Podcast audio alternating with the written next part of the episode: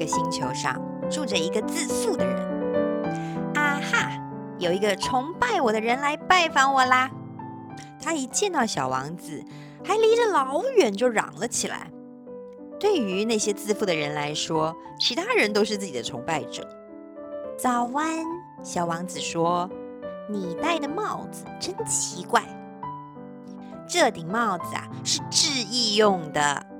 这个自大狂回答：“当大家为我欢呼喝彩的时候，我就把这顶帽子举起来，行礼致意。不过不幸的是，从来没有人经过这里，是吗？”小王子完全听不懂那个自大狂在说些什么。快拍手，一只手拍另一只手。这个自大狂向小王子说道。小王子便拍起手来。自负的人举起帽子，致以谦逊的问候礼。这可比拜访那个国王要有意思多了。小王子自言自语道。他又一次开始鼓掌，一只手拍另一只手。自大狂又一次脱帽致意。这样练习了五分钟之后，小王子对这个单调的游戏感到厌倦了。怎样才能让你的帽子掉下来呢？他问，但这个自负的人没听见他说的话。自负的人们除了表扬的话，其他的话是一句都听不进去的。你真的很崇拜我吗？他问小王子。你的崇拜是什么意思啊？崇拜就是你觉得我是这个星球上最帅、穿得最漂亮、最有钱也最聪明的人。可是，在你的星球上就只有你一个人啊。嗯，帮我个忙吧，就像刚才那样崇拜我。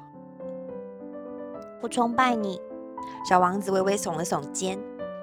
但你为什么对这个这么感兴趣啊？于是小王子走了。大人们还真是奇怪。他一边想着，一边继续他的旅途。下一个星球上住着一个酒鬼，这次的造访很短，却让小王子十分的沮丧。你在那里做什么啊？他问那个酒鬼。小王子看见他的时候，他正默默地坐在一堆酒瓶子前，这些酒瓶有些是空的，有的还是满的。我在喝酒。酒鬼忧郁地回答：“你为什么喝酒呢？”小王子问。“为了忘却。”酒鬼说。“忘却什么呢？”小王子问。他已经觉得那个酒鬼很可怜了。“忘却我的羞愧啊！”酒鬼垂着头坦言说道。“羞愧什么呢？”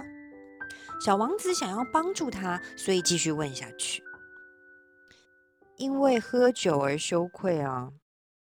酒鬼的话说完了之后，就再也没说话。小王子困惑的走了。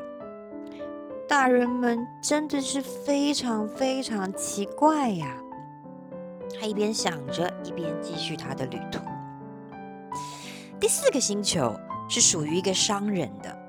这个人很忙很忙，忙到小王子到来的时候，他连头都没有抬一下。早安，小王子对他说：“你的香烟熄了。”三加二等于五，五加七等于十二，十二加三等于十五。早安，十五加七等于二十二，二十二加六等于二十八。我没时间把它重新点着。二十六加五等于三十一。哎呀，那就是五亿零一百六十二万。两千七百三十一，五亿什么？小王子问道。呃，你还在啊？五亿一百万三千三百多，我不能停下来，我有太多事情要做了。我在忙正经事，没有功夫呃乱七八糟的聊。二加五等于七，五亿一百万什么啊？小王子又重复了一遍。他从来都不会放过自己提出的任何一个问题。商人抬起头：“我在这星球上住了五十四个年头了，中间只被打断过三次。第一次是二十二年前，不知道从哪儿掉下来一只金龟子，它发出一种惊人的噪音，不断回荡，害得我在计算时出了四个错误。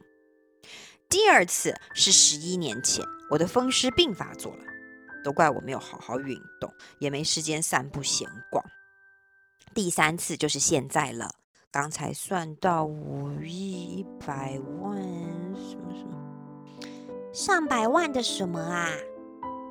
商人突然意识到，如果自己不回答这个问题，就永远也别想安宁。上百万的小东西，他说：“你有时可以在天空中看见的啊。苍蝇吗？哦不，闪闪发亮的小东西。蜜蜂？啊，也不是，小的金色的东西。”那些让懒人们游手好闲、做梦的东西啊，我呢，我就只关心正经事。我的生活啊，就根本没有游手好闲、做梦的时间。哦，你说的是星星？对啦，就是星星。你要拿着五亿颗星星做什么？五亿零一百六十二万两千七百三十亿。我只关心正事。我很精确的。你要拿这些星星做什么呢？拿它们来做什么？是啊，没什么啊，它们都是我的。这些星星都是你的？是啊。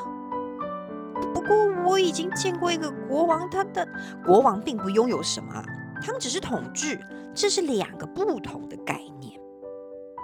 你拥有那些星星。有什么好处呢？他们让我变得富有啊！富有又有什么好呢？富有了就可以买别的星星啊！如果有别的星星被发现的话，这个人，小王子心想，他的逻辑有点像那个可怜的酒鬼。不管怎么说，他还有一些问题。人怎么可能拥有星星呢？那他们是属于谁的？商人不耐烦地回答道：“我也不知道，谁都不属于吧？那他们就归我啦，因为我是第一个想到的人。这这样就可以喽？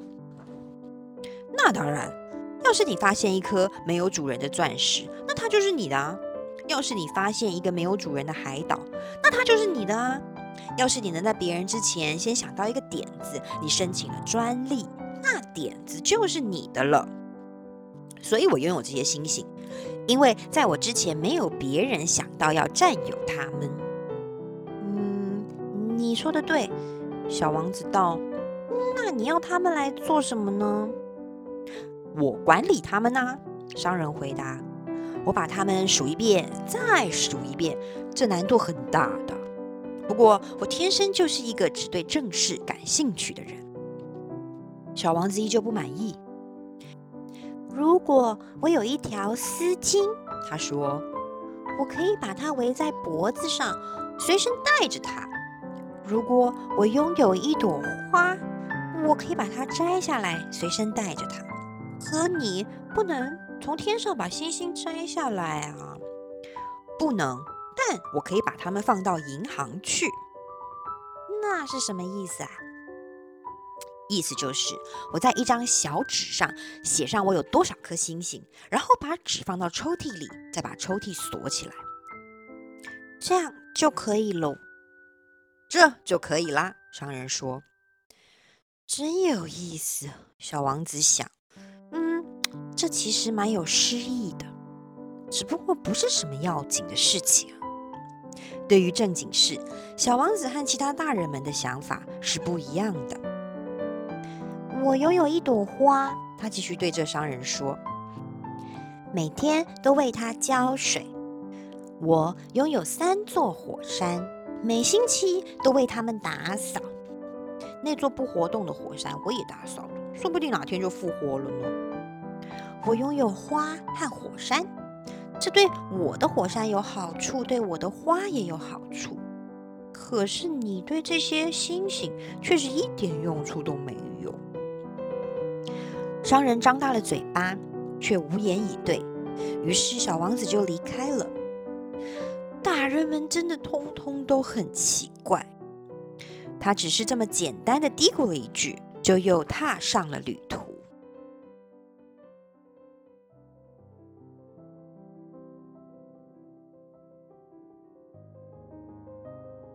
今天的旅程，我们遇见了一些，嗯，并不真实，就是活得并不真实，而且很鬼打墙的人。